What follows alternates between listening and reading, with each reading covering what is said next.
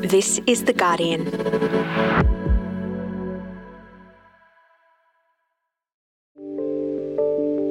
I'm Laura Murphy Oates, and this is The Full Story.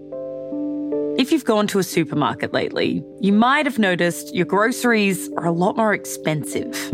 It's all expensive. Everything is expensive in here. Everything. Yes, um, it's ridiculous. price of like living has gone up. Like I feel like I used to spend a lot less than I currently do. I just can't afford it, you know, like, you know, I find it very, very hard. While state and federal governments are pledging assistance for the skyrocketing costs of things like fuel and energy bills, the cost of vegetables is kind of going under the radar. Lettuce, my God. Um, there's certain things I couldn't even buy. It's definitely rising. Definitely. So, why are vegetable prices rising so dramatically? And what can be done about it? Today, the incredible cost of lettuce. It's Monday, the 13th of June.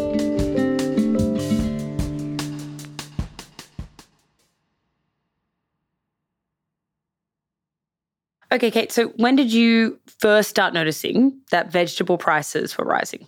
So I've been looking at cost of living stories for quite a while now. Kate Kelly is a reporter for Guardian Australia. But this issue really kind of kicked off and went viral about a week ago when a Queensland shopper spotted this iceberg lettuce selling at a supermarket for $11.99. Wow. Yeah, like the photo just exploded on the internet because iceberg has you know, become this real symbol of rising cost of living pressure in Australia. Um, they used to cost two dollars eighty, and now in certain parts of the country, you're going to be coughing over twelve bucks. And the lettuce issue is fairly widespread. So, for example, KFC and Subway have had to adjust their menus and recipes by using cabbage mixed in with the lettuce because there's such a shortage of it. Right. I've seen people tweeting about the lettuce crisis, saying that, you know, Woolies has been updating when they're getting different types of lettuce in. And they were talking about how people with lettuces might be seen as wealthy going forward, that they're going to be the out of touch population. Yeah, like if you're eating lettuce at the moment, you're bougie. Like that's, I think that's just the bottom line, right? You know, and I've seen heaps of memes. And it's like iceberg lettuce is the Ferrari of vegetables. This is the kind of things people are saying. You just didn't expect the common man's lettuce to explode so much. Have you seen these lettuce prices yourself? I, I mean, ever since I saw you writing about this, I went to the shops and I saw that they were up a little bit in my local supermarket, but not eleven ninety nine. I think at most supermarkets across the country, they're sitting about five dollars fifty. I know that's what they cost at my local local one. And when I've looked at other people's receipts um, in the last you know couple of weeks, that seems to be where they're sort of at. That's if you can get them as well. So is it just lettuce that we're seeing explode in price and also out of stock? No, it's not just lettuce. And I think most shoppers would know that by now. You know, across the fresh food market, vegetables have just been hit so hard with price increases. Hmm. So I spoke to Michael Harvey. He's a senior analyst at Rabobank who said Australians had seen the highest price growth in 10 years. Yes, it's vegetables, but it's also beef and dairy and seafood. It's across your whole shopping list, essentially. Hmm. But the cost of vegetables is noticeably high, right? So the latest consumer price index figures show that the cost of vegetables has grown 12.7% over the past year. What does this actually look like in people's shopping bills and their weekly shopping budget? Well, it obviously depends on your budget, but you could be paying up to hundreds of dollars more for your weekly groceries. So, for example, I spoke to a woman named Erin Brown, and she's on JobSeeker and she tracks all of her expenses. When she compared her shopping receipts today with receipts from six months ago, she found everything had gone up since then. So, back in March, Erin would spend $50 a week a fortnight on food, and now she's spending 250. And it's not just her. So, like a bit of a creep, I've been going through my colleagues' receipts and comparing what they looked like, you know, nine months ago, 12 months ago, and how much they're costing now. I assume with permission, you've been looking through their receipts, not just opening up their wallets. I got consent first, I promise. Okay, good. Um, and they sent them to me, so it's okay. They know what I was doing with them. Uh, um, and, you know, it's not just a dollar or two. These receipts show it's 20, 30, 40 bucks, depending on what they're buying. And it's not just vegetables. It's totally, yeah, it's across the whole shop. So I suppose the big question is why have we seen the prices of vegetables go up so dramatically? There are heaps of reasons behind this. And it's important to know that there are both domestic and international factors that have contributed to the situation that we're in. Mm. So, starting with the domestic factors first, the things that are forcing up prices are the weather, the labour market, and the energy crisis. Mm. Let's break it down. Flooding has significantly affected crops, including in the Lockyer Valley in Queensland. And this is a really significant region for growing Australia's vegetables. In fact, Tyson Cattle, who is a spokesperson for industry group AUSVEG, said you could throw a dart at a board covered in fresh vegetables, and there is a significant chance you'd hit something that was grown in the Lockyer Valley. So that's how important this region is for our vegetable supply. So we obviously also grow vegetables in New South Wales and Victoria, but not as much in winter. So Queensland is essentially feeding much of Australia during the colder months. But the Lockyer Valley has been affected by floods, which have so far wiped out three lettuce crops, pushing down the available supply and making them more expensive. Hmm. You mentioned the labour market, Kate. Why is that impacting prices as well? So basically, it has to do with backpackers. Earlier this year, I looked into labour shortages on Australian farms, um, along with my colleague Natasha May, who is a reporter in Guardian Australia's rural network. And previously, British backpackers specifically made up about a quarter of the ag workforce. And that's because they had to do 88 days working in regional Australia to be able to stay in the country long term. But now, working holiday visa holders from the UK can also work in hospitality and tourism. Hmm. And we also know that over the past two years, we've seen less backpackers coming into Australia in the first place because of the pandemic. For an example of this, right, figures from the National Farmers Federation suggested only 7,000 backpackers had returned to work in agriculture by February. This compares with pre pandemic workforce of about 40,000. Wow, that's a 33,000 worker shortage. Yeah, it's huge, right? We're experiencing a labour shortage, which is compounded by COVID and the flu season, causing many employees to take time off work. So basically, this labour shortage means that food sometimes isn't getting to supermarket shelves. So, Kate, you also mentioned the energy crisis has a part to play in this. What's the link there?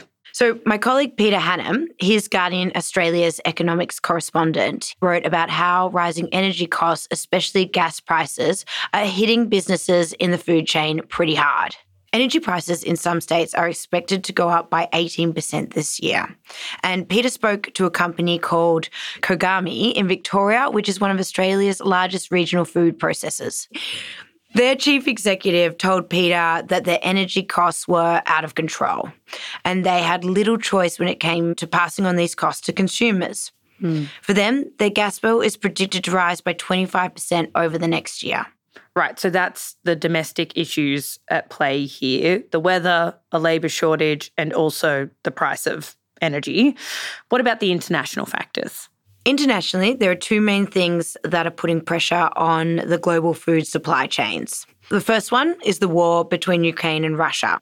The conflict has led to an increase in the price of fuel and fertilizer. Mm. So, when I spoke to Michael Harvey at Rabobank, he said the war in Ukraine impacts the cost of energy, fertilizer, grains, and oil seeds. So, that includes livestock, dairy, fresh produce, nuts, and sugar. Mm. And if we look at fertilizer, it is up by 120% from 24 months ago. You need to keep in mind here that using less fertilizer decreases yields and quality. So using less means growing less. Hmm. And the second big thing is the pandemic lockdown in China. So parts of China have been locked down for months now, and that includes Shanghai. So we know that the strict lockdowns in China have had far reaching effects on supply chains in many industries, including vehicles and transportation. So this has just contributed to prices going up for multiple industries. I feel like this is coming up in every episode of the podcast at the moment. You know, I'm like, why is there a shortage in this? It's Russia and China, basically, is the answer. It's surprising how much these two things are impacting absolutely everything else around the globe, but that's the world that we live in now.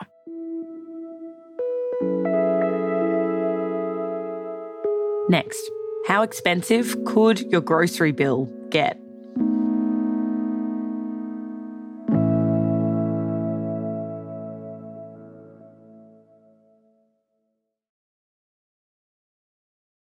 So, Kate, how long will these prices stay high, the price of vegetables? So it is expected to get worse before it gets better, essentially. Mm. When I spoke to them, both Michael Harvey and Tyson Cattle warned that this trend will continue and that we are looking at ongoing hip pocket pain. And I know no one wants to hear that. I certainly don't. But for cost to ease over the next 12 months, like a lot of things have to fall in place. Um, as Harvey said when we were chatting, we'd need better growing conditions, improved labour availability, and less supply chain disruptions. So, just the end to the pandemic, the war. Just a simple wish list there. Yeah. Yeah. So the new Agriculture Minister, Murray Watt, said this week that tackling the labour shortage would be one of his big priorities. Labor's actually planning to expand the Pacific Australia Labour Mobility Scheme in an effort to bring more migrant workers in from the Pacific to Australia to fill the shortage. So we'll see if that kind of helps improve the situation, but it's also potentially problematic because there are concerns that it could lead to worker exploitation. So obviously it's complex, it's going to stay complex. Um, when I spoke to Michael Harvey, he also brought up the fact, and I think this is really important, that climate change will continue to to disrupt our food systems and supplies. And that's going to continue making things more expensive. There's going to be increased extreme weather events. There already is in this country. And so consumers are going to feel that when they go to the supermarket. Mm. It's hard to ensure reliable supply of vegetables when you're oscillating from fires across the East Coast to floods across the East Coast every two years. Yeah, like in a country like this, especially, like, you know, we need direct action on climate change to make sure that, you know, vegetables don't continue to skyrocket. So, what can people do in their own lives to try and manage these rising costs in their grocery bills? So, I've spoken to a number of people about this, and there are a few tricks and tips that they were doing that I didn't kind of realize. Hmm. I spoke to one woman, her name is Kate Walton. She lives in Canberra. And what she started doing is going to the supermarket in the afternoons when the specials are rolled out. You know, she told me you often find me haunting the supermarket at 2:30 p.m. because that's when like workers come down and they take 50% off meat and put, you know, the weird veggies back on the shelf for the cheaper. Um, she was saving quite a lot of money doing that. And then I spoke to Joel Feren. So he is from the Dietitians Association of Australia, um, but he's also known as the nutrition guy. Sorry, who calls him the nutrition guy? Well, he calls himself that. Um, and he says choosing frozen or canned vegetables is a great way to get the nutrients you need for a little bit cheaper. He also recommended legumes because they're cheap and affordable and they're like full of nutrition. The other key thing that he said was to look for specials on vegetables. So um, these are ones that may not be cosmetically perfect, but you can put them in a stir fry or frittata or a slow cooker or whatever, and they're going to look the same when they're in there. Yeah, so there are a bunch of other things that you can also do to save money. Um, these include growing your own vegetables, swapping fresh produce and seeds with people in your local area or neighborhood. Um, and it's also really useful to understand and know what are good buys for this season. So, my colleague Helen Hawke wrote an article for The Guardian about the best value produce for June. And her advice was to look for broccolini, which is uh, cheaper than broccoli at the moment in most supermarkets, Asian greens, which are delicious, carrots, and obviously just avoid iceberg lettuce and also zucchinis. They're really expensive at the moment. Um, Guardian Australia will also have a monthly market report on fresh produce on the first Thursday of every month. So if you keep an eye out for that, we're going to monitor what are the best picks for your grocery carts and, and show you how to keep the dollars down. This is all helpful advice, but it can't just be on the individual, though. This is a big problem.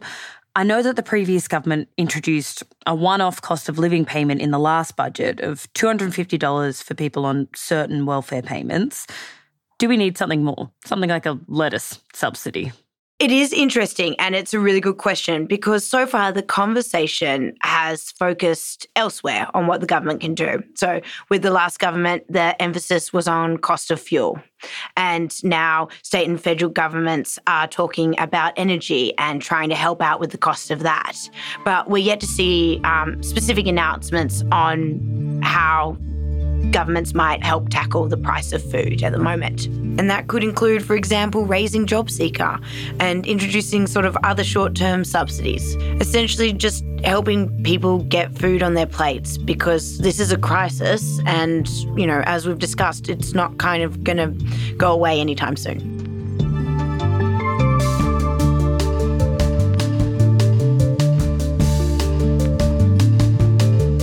Was Kate Kelly, a reporter at Guardian Australia. We'll post some links to the articles we discussed in this episode on the full story page. You should also check out an article by our colleague Michael Sun, where he looks at the best cooking methods for Asian greens, called Six Ways with Asian Greens. They're almost like a cross between spinach and broccoli. This episode of Full Story was produced by Jane Lee and Alison Chan. Sound design and mixing by Joe Koning and Camilla Hannan. The executive producers of Full Story are Miles Martignoni, Gabrielle Jackson, and me, Laura Murphy Oates. If you liked this episode, don't forget to leave a rating or a review. It does help other people find the show. Okay, catch you tomorrow.